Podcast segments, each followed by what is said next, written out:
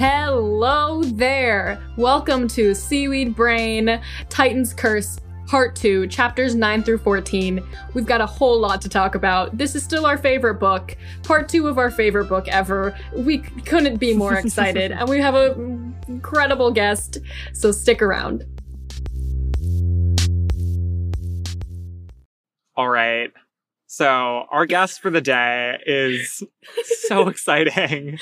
Literally, I am shaking, quaking in my um recording closet right now because it's Alex Yam. Hi, Alex. This is this is such a big deal. Thank you so much for having me on. I'm a long-time listener, first-time caller. Ooh. Ooh, um, so Alex, can you can you tell us like what's your backstory with the books? When did you discover them? What's your emotional relationship to them? oh yeah, sure. Um, so I guess just a bit about me first. My name is Alex, and um, I'm currently studying psychology, and I do research on couples, so relationship research. And Oh, we love um, that. Oh, so relevant. Yeah. And I first got into mythology really as a very young child. I think similarly to a lot of your guests that you've had on previously. Um, I've just loved mythology since I was a kid. Like my mom would read me Greek myths and like Chinese myths and like Japanese like folklores and stuff like that. So I don't know how I pronounced Chiron as a child. I think I just didn't know how to pronounce jack shit. So It was said, I know what the next question is. yeah, I I've been listening for so long. Um I think what, one Yeah. of our other guests, I can't remember who also said the same thing, where they're like, I didn't even, it didn't even occur to me that I should have a pronunciation for this. I just like recognized that Yeah. clump of letters together and um took it from there. Yeah. Al- Alex, do you do you want to do you want to have the godly parent conversation? Uh, Yeah, sure. um, I haven't thought about this in years. Like, um, I listened to your first episode and you guys kind of like talked about it briefly with Julia. yeah, As like any sort of kid that was kind of snobby and considered herself to be smart, I was like, I'm a child of Athena. But then in like high school, I met Julia and I was like, yeah, I'm not a child of Athena. She's a child of Athena. Like, I am nothing near her level. Mm. Um, so right now I'm kind of, I feel a bit unclaimed. I kind of Mm. identify with Hades, and I know he's compared to Hitler, um, but We just more so as like a he's tired, he's overworked, he's yes. knee deep in bureaucratic nonsense, and he's just Mhm. doing his own shit while the Olympians are swinging their dicks around. King of burnout. And I kind of relate yeah. to that. We can forget the king of genocide part. He's king of burnout, and we'll remember that for him. and that whole kind of goth aesthetic. Yeah, you guys I do wanna- me. I, we Wanna sure shout out do. the pair of studded boots that Alex once had. Studs everywhere, spikes? not one stud, not four studs, Yeah. spiked all around.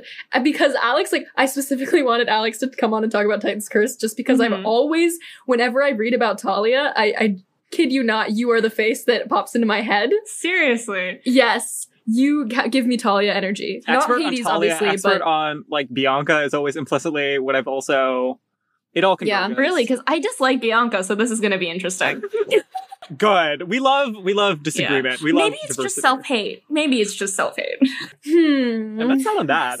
Um, uh, do, do you have any more um, spicy takes you want to catch us up on from like the um, episodes that we've already done and the like, you know, ground in the novels we've already covered? Yeah, I don't get why you guys are so into Luke. I just don't. I don't get it. I'm sorry. Again, we love diversity of opinion here. That's that's so Yeah. fascinating. Like, don't like Luke as in like would not be friends with him, or don't like Luke as in he's a boring character. I don't like Luke as in like I think that they could have done more with him because all the characters have such, such this deep like emotional connection to him, but as a reader you don't really get that because you don't see any of that stuff that he's had with Annabeth or Talia or Grover. He's just there very much as like that generic camp counselor kind of guy in the first book and then he just has a Mhm. like a Star Wars catapults into super like villainy. an Anakin, just kind of like a flip of the switch kind of thing. So I don't really know. And also, just Yeah. he's just so. He seems like a guy that I would try to fix, and I don't like that. Oh, See, Alex, okay, you do No. like him, and you're acting like you're you're better than us, but you are just as, As though we weren't all out here talking Reel about it how we would fix Luke. I just think I could fix him. No. Okay, but here's the thing: so do Talia and Annabeth. So it's okay. It happens to the best that- of us. is what these books are about. These books are about Annabeth being like, I can't fix him. and realizing that over the course of like Yeah. five years and us being like, wow, I've learned from that journey, I think. I would like to think that we've learned from that journey, but you know, you know, being realistic. the Avatar Zuko discourse that has popped back up has really reminded me that no one has learned from that journey. Um, Yes, I completely agree. I, I, I. Zuko fixes himself. Let's be clear. Iroh fixes Yeah. him. Anyhow. I appreciate. I'm glad we got that out there, though. It's good for us to air that out. I think that brings us to the bulk of the podcast. I think we're ready to dive into to the material, to to the content. Oh yeah, it's the middle. It's the middle of the book. You know what that means. This episode is going to run way over time. All right. Yes. Well, we so we last left Percy and Blackjack. We stand Blackjack departing from Camp Half Blood very illegally to be special and go follow the hunters on their quest, which we would be irritated by, but it's to save Annabeth, so we're gonna let it slide. He's racing on Jack Black. Jack Black. He's racing. I can never they're hear different. that now. They're different. Catch them casting Jack Black as Blackjack in the Disney Plus series. Just screaming Could you imagine? bodacious. Does Jack Black still like work? I think so. He has He's Kung Fu Panda. That's all I know. Oh my god, how dare you? Reminding us of Kung Fu Panda. That was so rude. um anyway uh percy and blackjack are racing through the skies trying to keep uh an, their eye on the van that zoe is driving um and just as they're about to like cross through the lincoln tunnel i think mr d shows up hovering in midair attacking percy and blackjack with vines his hair is like whipping in the wind and it's very freaky this is the first time we see Dionysus like using his powers and not just being an a-hole to the campers. Um and it's really it's it's a lot. Like he's the god of madness and he's kind of scary. And he's like you really think that you were to escape without me noticing? And percy is like um kind of yes. Um and mr d kind of pops off immediately right here and gives us a little speech in a way that like counteracts the speech that we talked about a couple episodes ago with Chiron, where Chiron talks about how special heroes are Yeah. and how we need heroes. Mr. D gives us the opposite side of that narrative, and we can just we'll read a little we'll read a little segment from that. My point is you heroes never change. You accuse us gods of being vain. You should look at yourselves. you take what you want, use whoever you have to, and then you betray everyone around you. So you'll excuse me if I have no love for heroes. They're a selfish, ungrateful lot. Ask Ariadne or Medea. For that matter, ask Zoe Nightshade. Ooh. What Yeah. does Mr. D know about Zoe? Who is Zoe? Yeah, We're gonna we, find out. That that lives us that leaves us with some like titillating foreshadowing about Zoe's backstory, but also like this comes at the end of sort of a longer conversation with Mr. D in which he like first of all like finally gives us exposition on like Dionysus's mythology uh, Mm-hmm. in in which is like kind of very like different from the other gods. Like he used to be a hero, is not Mhm. anymore. His wife was like supposed to marry a hero and then didn't for different reasons depending on which version of the mythology that you read. Depending on which version you read. Yes. So also he does a really great Tahani style name drop. yeah. Let's rope in the good place. That's something we haven't talked about yet. yeah, we really haven't. We probably yeah, we'll, we'll come back in. to that. Um but yeah, the, the different versions of the mythology just so we're all on the same page like Dionysus marries Ariadne who is supposed to Mhm. marry Theseus after like helping him solve the labyrinth. But that ends up not happening. He leaves her behind on an island and then Dionysus marries her. The different versions of the mythology, one version is that Theseus is just a little a-hole D-bag who falls in love with her sister and is over it, abandons her. The other version is that Dionysus like appears to him and is like, I would like I'm to gonna marry steal her. your girl. I will force you to do this. Yike. Yeah, this is this is like a as we said earlier though, this is like an important reckoning for us though in terms of our conceptualization of like what a hero is. How do we need to problematize what it means to be a hero and people who self-identify this way? Especially as Percy's like leaving for an illegal quest for the second Yeah. time in a row. Like we need to question for ourselves like what is a narrative that he's telling himself? Like what what responsibilities and privileges does he think that he has? And is he right about those? Mm-hmm. Yeah. Book two was like heroes are everything. Heroes are gonna save the world. Like hope, incredible, amazing. We must have hope that we can change the world. And Titan's Curse is like six months later. You all suck. Good luck. Yeah. You're 14 now. Feel Watch your yourself. angst. Watch yourself. It's winter. And I definitely edgy. think introducing those names at least and putting them there and I guess letting younger readers kind of Google them and kind of think about what those Yeah. women represent and I guess showing readers the dark side of these demigods and especially those values that might give them so much strength in battle, but after the fight is Mhm. over, the destruction that they cause to people, specifically Yes. to women. Yeah. Many, many, many of our Greek heroes that we idolize also suck and we're very misogynistic, Yes. um, following the orders of the misogynistic gods, including, uh, you know, our good pal Hercules, who Percy has mentioned is his favorite hero just because he kind of knows him the best. And there's going to be several, we'll point out all the more uh, Hercules parallels that come on Yeah. through the rest of this book that are forcing us to question, or maybe subtly allowing us to question just how much we actually do want to appreciate Hercules. There is also like we should mention like in the people that are mentioned by Dionysus, like as we brought up, like those are important big names, and also like all like importantly like the names of women because there is like a very gendered component that we have to highlight here. Of course, in the context of like just being people who care about gender, but also Mhm. specifically in the context of like this, the most lesbian and the most like female of the Percy Jackson books, Amen. for us to remember that like a critique of like heroism and like exceptionalism is and should be gendered. It's my favorite book. Oh, it's my favorite book of all time. I think it's a good time to bring up this value of Time, which I took a classical mythology course in college, so I feel like I can talk about it. Hey. Um, Thank no, God. So it's kind of just coming in with actual no, knowledge. barely anything. It's this idea of honor, but in a more Greek sense, it's more than just honor. It's something that can be projected onto material goods or items, or for that um, matter, people, and usually women. And there have been a lot of times when a woman is symbolic of a man's victory. Either he wins her in battle or they fight over her. And Mhm. yeah, he because murders her. that's his property. He can do that because it's his honor. I'm hoping to do a future episode, special episode on this book that I just read, came out this year. It's called Antigone Rising by Helen Morales. And each chapter has a new facet in which the uh, myths have like been carried Mm. into our current culture, um, and whether like how they've been harmfully perpetuated and how we can sort of flip them on their head and use Mhm. them for good.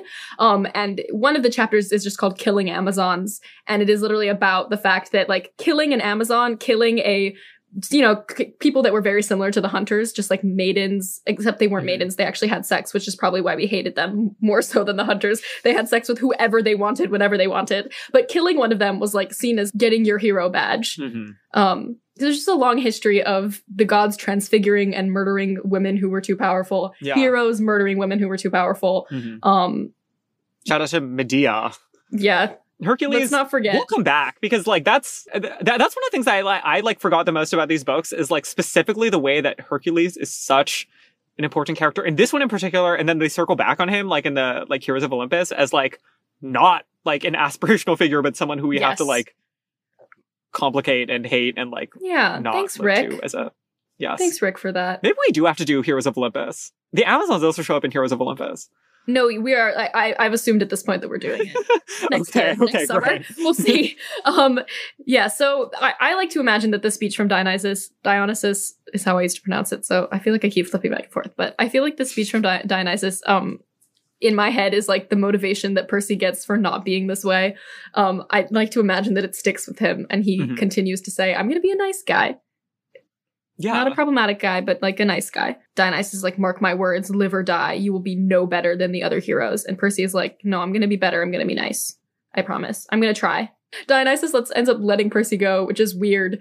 Percy's like, it's because he wants me to die and he thinks that I'm actually gonna die in this quest, so that's not great. But maybe it's because he's like secretly a softie. We'll have to wait and see. Maybe he's Mhm. not as much of a criminal as we think he is at this point. And Percy uses Annabeth's invisibility hat to continue to spy on Talia and Zoe. Yeah. They make their way down to Washington, D.C. Percy, as he's spying on them, realizes that some other shit's going on. Dr. Thorn's there, the manticore from the Ugh. evil prep school, and Absolutely not. Frenchmen.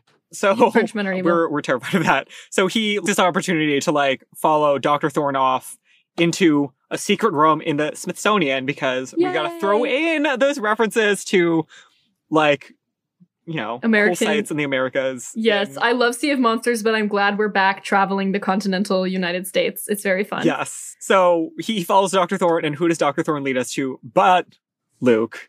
And you guessed it. these icons of of leading the evil Titan army. Yeah, but this time it's not just Luke.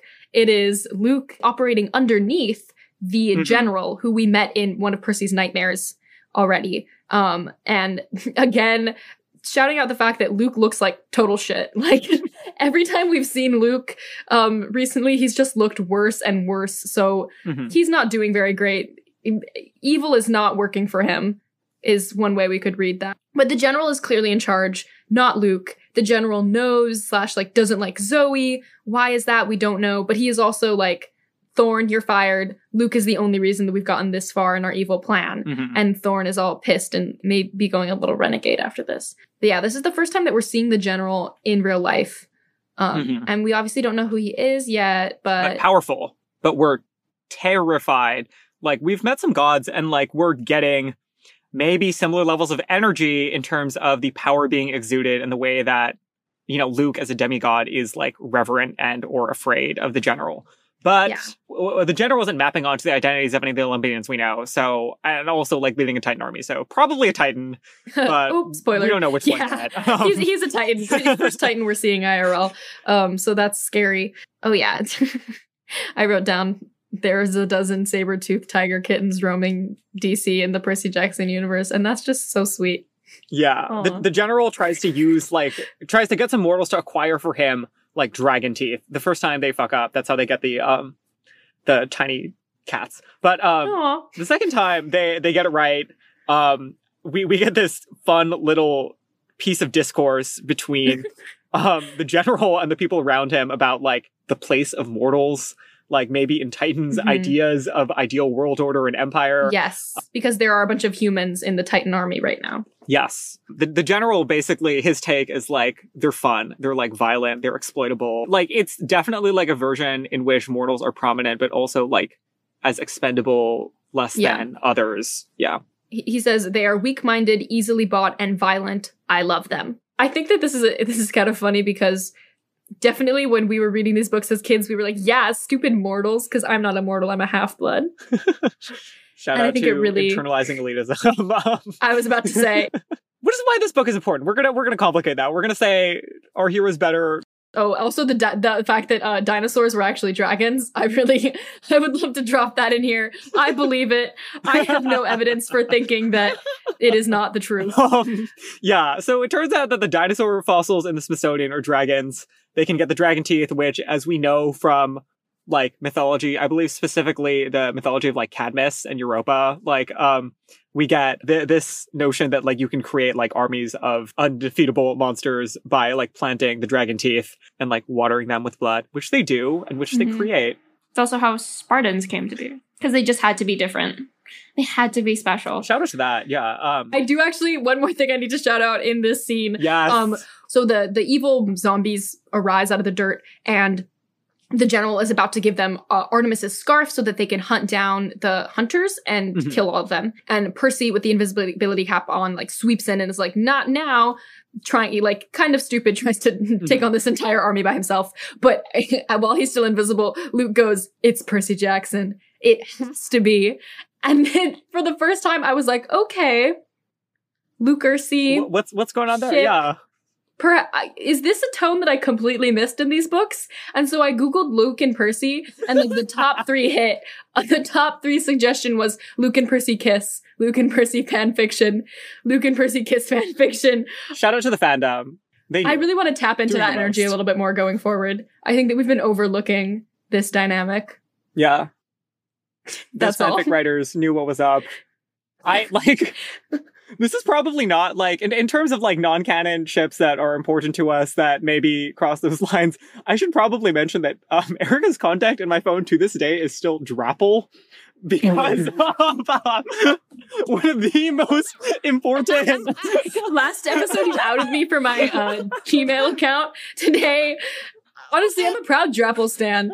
Draco and his apple. Draco and his apple from the Half Blood Prince movies. For those of you watching at home, It's a film based uh, OTP, but you know, it's one that came out of the cultural consciousness of Harry Potter, which was written by no one. So I'm I'm proud to be part of that community. yeah. Shout out to the Drapple stands out there. Love you. Percy does a bad job. Now the skeletons have his scent. And they're going to follow Yeah, him to the end of the earth.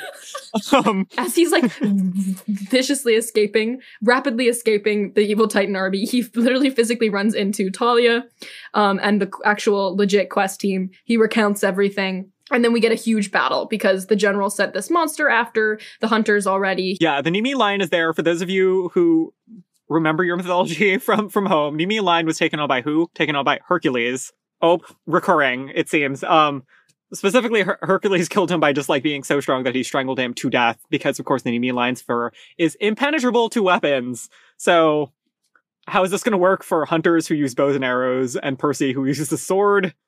Ah, It's gonna work with some quirky, fun, humorous, clever uh taking down.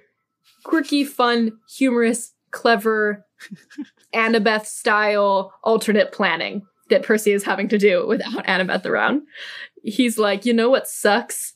Space food that they sell at museums. I also like I was so confused by this the first time I read it because I feel like um astronaut ice cream is amazing. I don't know what he's talking about. but um maybe I'm quirky. Maybe I have takes that are not like the other girls. how I was gonna say how many times I need like a button to press that shows Carter's not like the other girl. I am like the other girls. Listeners, if you want to show your support for this podcast, please send Carter some astronaut ice cream. Maybe we can get Thank sponsored. Yeah, by Astronaut sponsor Ice Cream, us, that'd be Air and. Space Museum. Yes. Um, I mean, like, also, yeah, shout out to the time that Ta- Carter and I were in DC together and none of us wanted to go to the Air and Space Museum except Carter. I have vivid memories of this. I like okay because when I was there, like this was obviously post Percy Jackson, so Yeah. all I was taking into the Air and Space Museum was like they jumped on this iconic spacecraft that also like maybe land on the moon. I don't know about that, but you know this was a trip for them on the way down from the second floor as they were pursuing the Nemean lion. yeah, So anyway, Anyway. anyhow, they succeed. Percy's dating plan works. yeah, his plan works. Um, Zoe shoots the monster in the mouth as he's choking, and Zoe is like, "Nah, the the pelt." Which turns into a fur thine. coat is rightfully yours, thine. Yes, my bad. rightfully thine. Quote her right. Another example of Time. Yes, or an example of Zoe being not like a cold, ruthless warrior. And Zoe like not being a hero also, like Zoe being Yeah. like this is Yeah, not- exactly. I'm not about this. Also, life. like Zoe clearly does not care, yeah, about his stupid honor. And Zoe is also like, "It's yours. It is rightfully thine. Also, you are the fifth member of this quest. Let's get moving." Yeah. So now we have a proper five man band going Yeah. on. And with that, Probably time for a break. quick break. Let's listen to Carter's ad.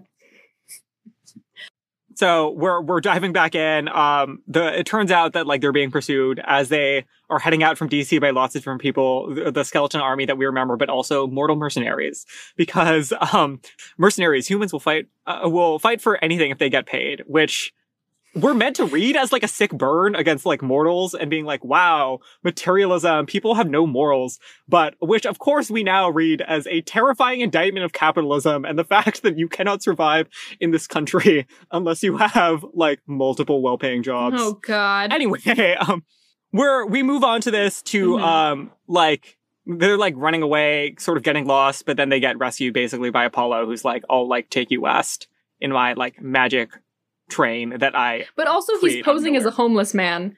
Um, yes. shout out to trying to use homelessness as like a funny disguise. Let's not do that. But that is like big Apollo energy. Like honestly, like that that writing feels very problematic, deaf. but also very right. Like I really don't like Apollo. Yeah, Yes, they I was write gonna Apollo ask you, as, like, Alex. It's someone so who doesn't annoying. up. Yeah, I agree. Yes, we dropped we dropped a lot of opinions about Apollo, but I want to hear yours. Yes. Yeah, he's just so I don't know. Okay, I know that they like kind of describe him as like a surfer kind of dude, but I just see him as crusty. Like he just Yes. feels slimy and kind of gross. Like he hits on Yes. Talia and it's just kind of like Mhm. you're kind of related. That's uncomfortable. And she's 12, Um, 14, 14. Yeah. I think it's just this weird thing of like, he doesn't know what's going on. I get why it's necessary to have him in the story, but so much of what he's doing in this couple chapters is like, oh, it's too much magic for my magic to know what kind of magic's going on. Like he's just kind of there. Like in the same way, like in, you know, like in Ratatouille, they're like, you fool, that's the wrong kind of Yeah. spice. You must use this spice. Or like, Not a I, Ratatouille Potter. reference. no, I don't totally follow that, but um, We did watch No, like, in, Ratatouille like, like, a Harry a week Potter. ago. which is why I think we did mention that because of our anti-Frenchman discourse. Um, Oh, we are not talking about Ratatouille two episodes in a row.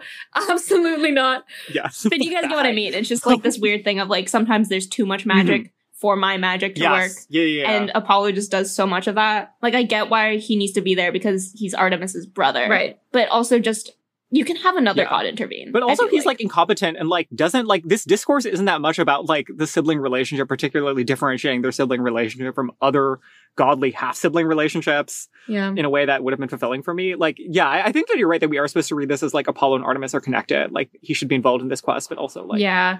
yeah. I, I, But also he doesn't see Yeah. anything. He doesn't know anything. This obviously led Rick to write an entire spin-off series about him where he becomes a, a human again. But he's so like overburdened with like all of these things that all of these godly duties that he's been given, and he literally has no clue how to use. Like you could see it as endearing, or you could just see it as irritating. And I think we're mostly seeing it as irritating. Just irritating. Just get your shit together. Yes, Yes. he when he's talking to Percy, he's he's he gives us a little a little haiku. Dreams like a podcast, downloading truth in my ears. They tell me cool stuff. Shout out to podcasts. I just I Download like, some truth in your ears today. I felt like we just had to read it. anyway, Apollo and Artemis in this book both find ways of loopholing the no interference, no god interference with hu- uh, mortals and half-bloods rule, um, which maybe it's because they're younger, maybe it's because the other gods aren't working hard enough to find loopholes in ancient rules. Mhm. Yes. Noting that. Um, Apollo tells them to find the Old Man of the Sea in San Francisco, Nereus. And we also we should probably also pause here and mention that Percy also has a really intense conversation with several people here, particularly Oh, yeah. Talia. Um, so important, in fact, that we might um do a reading from it. Let's do it. This is on page 153, and I'm reading this conversation, the whole thing, because it's important. Then suddenly it hit me. That's why you don't get along with Zoe. Talia frowned. What? The hunters tried to recruit you, I guessed. Her eyes got dangerously bright. I thought she was going to zap me out of the Mercedes, but she just sighed. I almost joined them, she admitted. Luke, Annabeth, and I ran into them once, and Zoe tried to convince me. She she almost did, but but Talia's fingers gripped the wheel. I would have had to leave Luke. Oh. Zoe and I got into a fight. She told me I was being stupid. She said I'd regret my choice. She said Luke would let me down someday. I watched the sun through the metal curtain. We seemed to be traveling faster each second, shadows flickering like an old movie projector. That's harsh, I said. Hard to admit Zoe was right. She wasn't right. Luke never let me down, never. We'll have to fight him, I said. There's no way around it. Talia didn't answer. You haven't seen him lately, I warned. I know it's hard to believe, but I'll do what I have to. Even if that means killing him. Do me a favor, she said. Get out of my car. I felt so bad for her, I didn't argue. As I was about to leave, she said, Percy? When I looked back, her eyes were red, but I couldn't tell if it was from anger or sadness. Annabeth wanted to join the hunters too. Maybe you should think about why. Before I could respond, she raised the power windows and shut me out. oh my god, chills. Ooh. Chills. Ooh, can I get an oof? The level of like disappointment from the men. Oh, It's shout out to what we said This earlier about Wow. Talia believing that even in this exact moment, she can still save Luke. She's literally midway through the third book in the series. Talia still says, I can save Luke. You don't know him like I know him. And then she drops to Percy again, this like, maybe you consider, should consider the fact that Annabeth doesn't actually like you that much. Or maybe it's Luke that is preventing her from joining the hunters. Like you could read that either way. yeah. It's wild. Yeah, yes. Wait, I, that, that didn't even occur to me. I like 100% just read this as like, Percy, watch out, like, don't be a man like the other men type of energy. But like, there is Mm. definitely also that layer of like, Is- Percy, like, do you How many Annabeth women- cares about you? There's definitely oh fanfic Oh where God. Annabeth actually joined the hunters. and just like lives a uh, happy life without problems.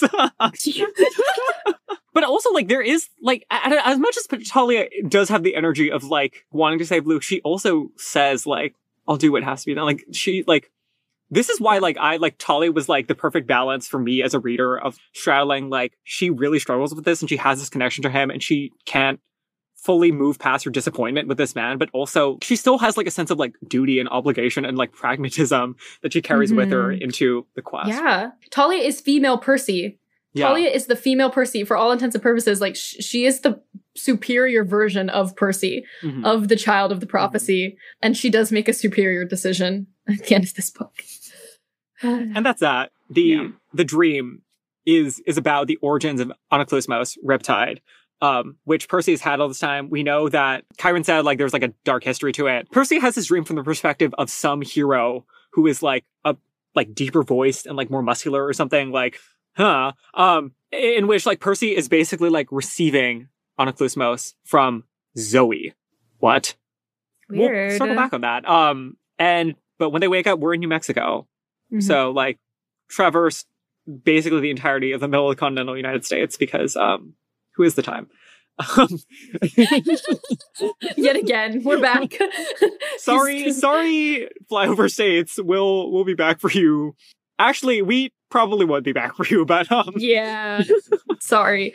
Anyway. Um, so they're in New Mexico. Um, there's a bunch of chats that go on. Bianca and Percy chat. Um, Percy is like, I don't even know how to talk to girls. How am I supposed to talk to her now that she's a hunter?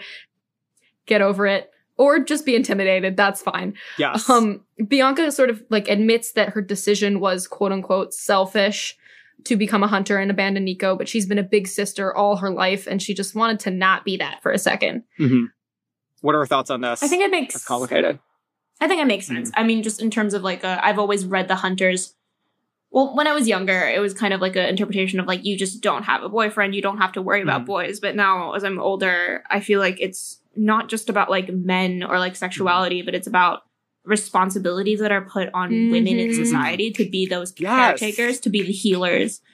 Um, and I think she's escaping that, and I think that makes sense. Yes. Exactly. There is like that like super gender like reading that you in which you cannot avoid gender of like the situation where like she is supposed to be the female caretaker for Nico and like I feel like mo- like people here like read that and were like this is like you know like she did have all of this waiting on her shoulders and like she deserves a break and like she deserves like an opportunity to avoid that um like expectation that would not be put on her in different situations that she shouldn't have to deal with Mhm. but also like there's a level in which Percy kind of doesn't understand, and which, like, probably there were some readers who read this and were like, "How dare she?" You know, like she, Yeah. you know, like Mhm. I, I, I have like mixed feelings about like the potential for like reading this and being like, Yeah. that that was her job. Like she she messed Yeah. up. This is reaffirming my pre-existing biases about like what obligations people have.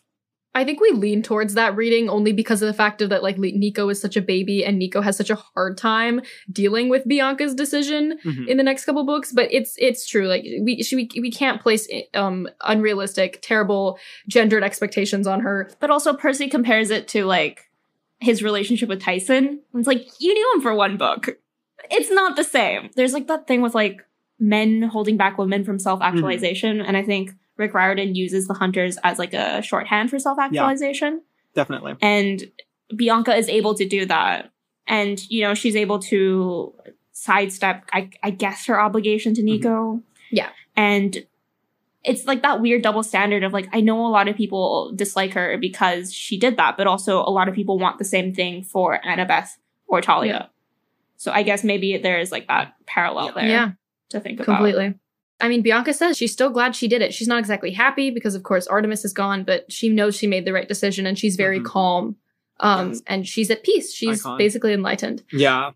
We should also like there's like a quick aside to the fact that Percy buys the rat because he feels bad for the shopkeeper and that truly is one of the most iconic moments in the entire series right there. Yeah. That's I there really to took a remind special us note on that. that Percy like for all for every moment in this book that makes us hate him and be like why are men terrible Percy's also a king. There's a reason why we why we have a hope for him. He's a cutie. Percy is a cutie. And then suddenly Grover passes out. He's so useless. Um, but he's like, it's the wild, it's the blessing of the wild. We don't know what he's talking about yet. And then guess who shows up? It's the police. Kind of. Uh, it's it's zombies in police uniforms. Bianca murders the police. These are the zombies sent by the Titan army. The only way we get out of it is that there's the blessing of the wild Mhm. shows up. It's a I'm gonna go with Aramin- Aramanthian yeah. it's the Amanthian boar who comes to save them, and they they ride that boar out of there like pig cowboys, Yes. as Percy puts it. We're in the junkyard. We're talking about the stars. Zoe is. Oh, we get a little moment with Zoe. It's like Zoe's our big sister, and Zoe's finally like being a little vulnerable, and we're making fun of Zoe's vocabulary. because Zoe's like really old. For for those of you wondering, her language is weird because she's super old. I feel like there is so much lost potential with her like outdated vocabulary. Yeah, Like I want her want her to say things like bitchin or like Yeah, her outdated vocabulary like makes you think for the first few chapters that she's like specifically like like early modern English, maybe. Like it sounds like yeah. vaguely Shakespearean, which is weird because she didn't keep like they like vestiges from like Middle English or like I guess no, but like in those times they would have been in Spain because that was the dominant colonial power at the time. Anyway, um, Interesting. yeah, like I- like it, it is weird that it's like from like one period of time and like not from like all the intermediary periods of time that she also. But it's, I mean, it's smart. It's definitely how 12 year olds would have associated old timey languages by using Yes. like Shakespearean vocabulary. that's true. yeah, that's I true. guess. It's okay, Rick. Um, but the most important thing to, to develop out of this is that we realize that Bianca and Nico are actually from World War II era. They were trapped in good old fashioned, everyone's favorite spooky spot, the Lotus Hotel and Casino hmm for decades. And that is why Bianca and Nico don't know where they came from. Poor, poor Yeah. di Angelo kids. They didn't ask for this. All they know is that they ended up there, and obviously, years and years later, somebody came and got them out, Mhm. and then they ended up at Westover Hall. So, like, Mhm. They missed out on a lot. They don't know anything about the Great Prophecy and all of that stuff. Yeah. Oh, that was. That's a spoiler, but we don't understand why this happened to them, but we do know that that's where they came from. And it's it's scary. Like I said before, like the Lotus Hotel and Casino is scary. It's so eerie. It gives me a creepy, goosebumpy feelings. Yeah. But there's not a, so much time to talk about it because There's so uh, much left to get. someone shows up. Um, yeah. Um, Ares rolls up. Our Ugh. literal least favorite entity Literally why. in maybe the Every entire book. book series is back to remind us that toxic masculinity is bad and Percy's toxic masculinity could always get worse. And this is where he's on track to being if he doesn't fix his shit. Um, Yep. Um, Yeah. he arrives in a limo with his girlfriend, who we know is Aphrodite. Let's talk about her. yes. Why is she Ooh, villainized? This is rich. This is such a wild She's just conversation. used as like an excuse, like a throwaway excuse for anything bad that men do. I think the Trojan War is a huge example of that. Yeah, I think it's Hera and Aphrodite that it's like Yeah. every time a man does something bad, it's like Hera or Aphrodite's fault. They like throw a curse on him or use their magic on him. Hera and Aphrodite, who are the only non-virgin goddesses who we meet in this book series. Importantly. Oh. and it's it's so weird because Aphrodite has changed so much in how we understand her. Because before, there's been some interpretations that she's older than Mhm. the rest of the gods, like she's older than the Yeah. Titans. Mm. Like she's Born of herself. Uranus' not dick falling even- into the ocean. yeah, And Yeah. that's real. that is on real, the- kids. So sometimes she's this like primordial force that is really powerful and it is neither good or bad. But other times she's just villainized as like the epitome of like femininity that we Yes. hate. Mhm. I don't. And I think Rick is really leaning towards that latter interpretation, which is disappointing. It is like this reading definitely threw me back to like middle school and like hating my own femininity and like Mhm. trying to force my non-feminine side and being like, I'm not a Mhm. girly girl. That's stupid. Like girls are stupid Mhm. because of this kind of rhetoric, which is so Yes. irritating. Yeah. Yeah. Because she's manipulative the whole time. She's like applying makeup. What's wrong with makeup? Jesus. She's just, I know. Do what you want. Yeah. They present her as like as particularly like they're like invoking a lot of tropes of like um women as like disingenuous and like shallow duplicitous is what we also get because like she doesn't have a fixed appearance is what we get. Like she's whatever you want her to be. Like that's Yeah. like uh, we, you could maybe read that as like some commentary about like no objective beauty standard in this one situation no other situation in this book series. But like also like is high key like this weird ideal of like a woman's beauty being like changing and want. like determined by like the male gaze literally Mhm. which Oh, yes. Oh my god.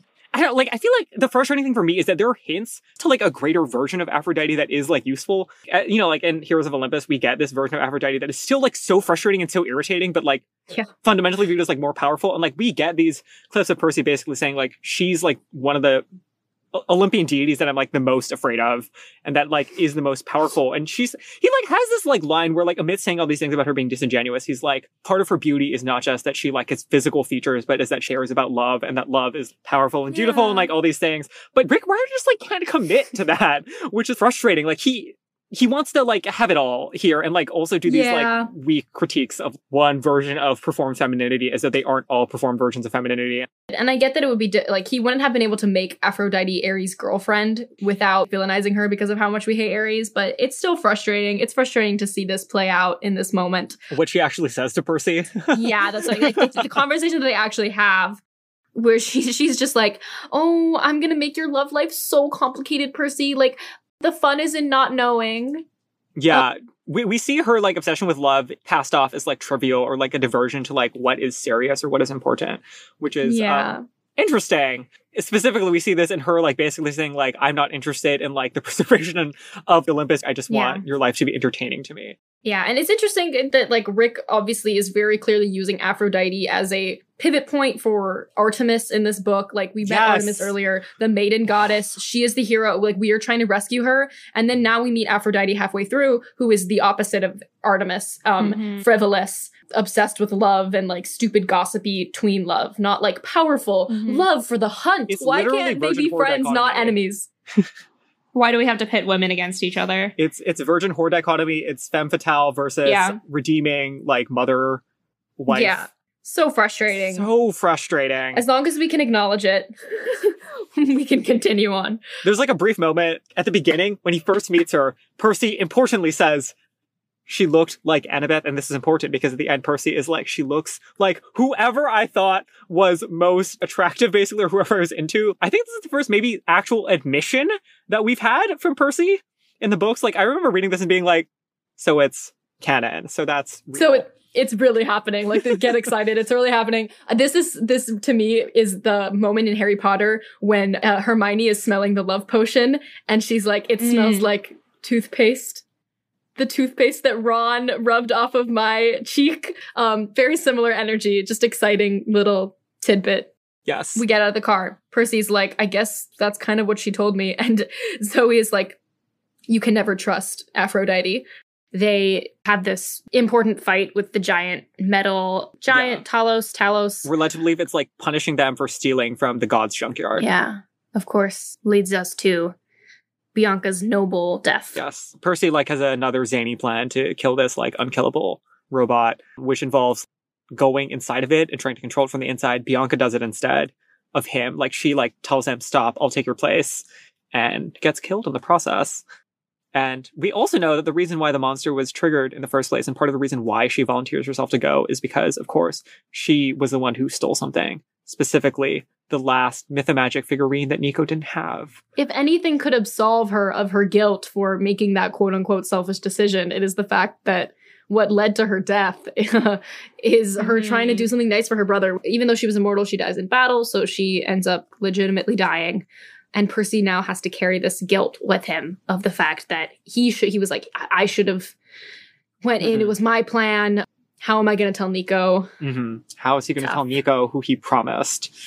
Very tough. Also, the fact that Bianca dies in this book, definitely mm-hmm. lesbian. I guess we, we, can maybe like just briefly shout out that even though like these characters are never explicitly mentioned to be queer, like there is famously this trope of especially like in fantasy, horror, sci-fi, murdering characters, and most as they get particularly outed, with lesbians. most particularly with lesbians, they die quickly, early, normally because they're either picking too big of a fight. tragically. Often, what'll happen is like as soon as they like get into like a relationship or like self-actualize their queerness, right? They like disappear because their storyline Which must is exactly what happens to Bianca. at that point. Yes. It's like Bianca literally just self-actualized and now she has to die because we have to punish her for that or or because What? because queer stories do not exist beyond the point of self-actualization. Um, yeah. Yes. Which is okay because Rick makes up for it later on.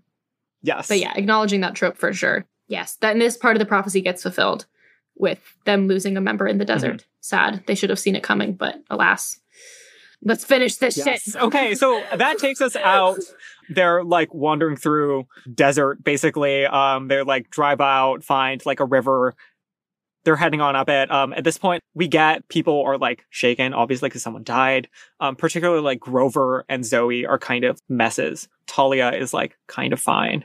Percy and Thalia are like in like weirdly a good place right now. fascinated by that dynamic some more because this is kind of like the high point of the relationship that we've seen up until this point. Them like understanding each other, relating to each other, Mm-hmm. sort of like holding up the group when the other two members are like really like going through it.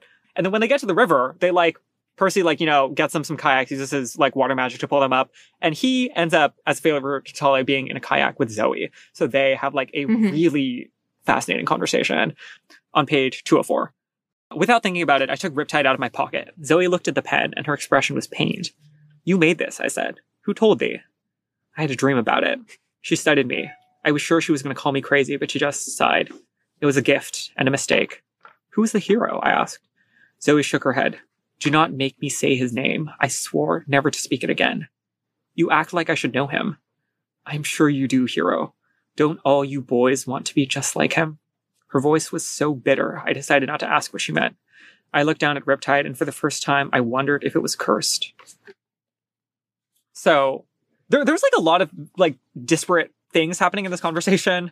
Mm-hmm. Um, this is sort of just one element, but I think the most interesting, because obviously that's why we picked it as like a mirror to the earlier conversation that Percy has with um, Dionysus, basically about Yes.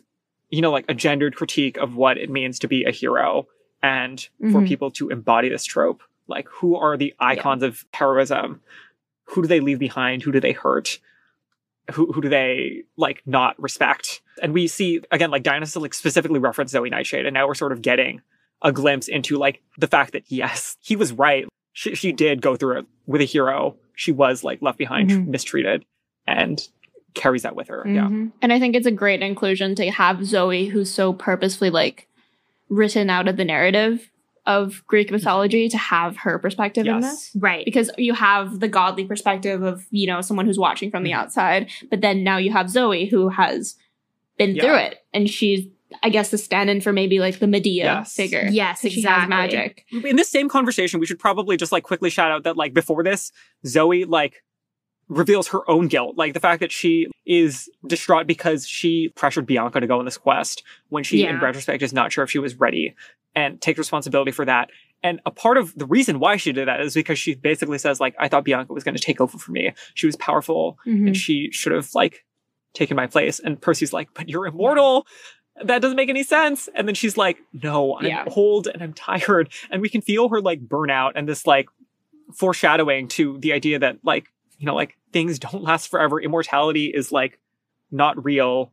Shout out to the Chiron speech that we've been talking about. Like the heroes have to battle new battles every single generation. Yes. Like Zoe's been doing this for a long Yes. time. Yes. Even she needs a replacement. Yeah. Um, and it's time for somebody else to step up. exactly. Yeah. Who is it going to be? Nothing's forever. Yeah. We'll find out eventually.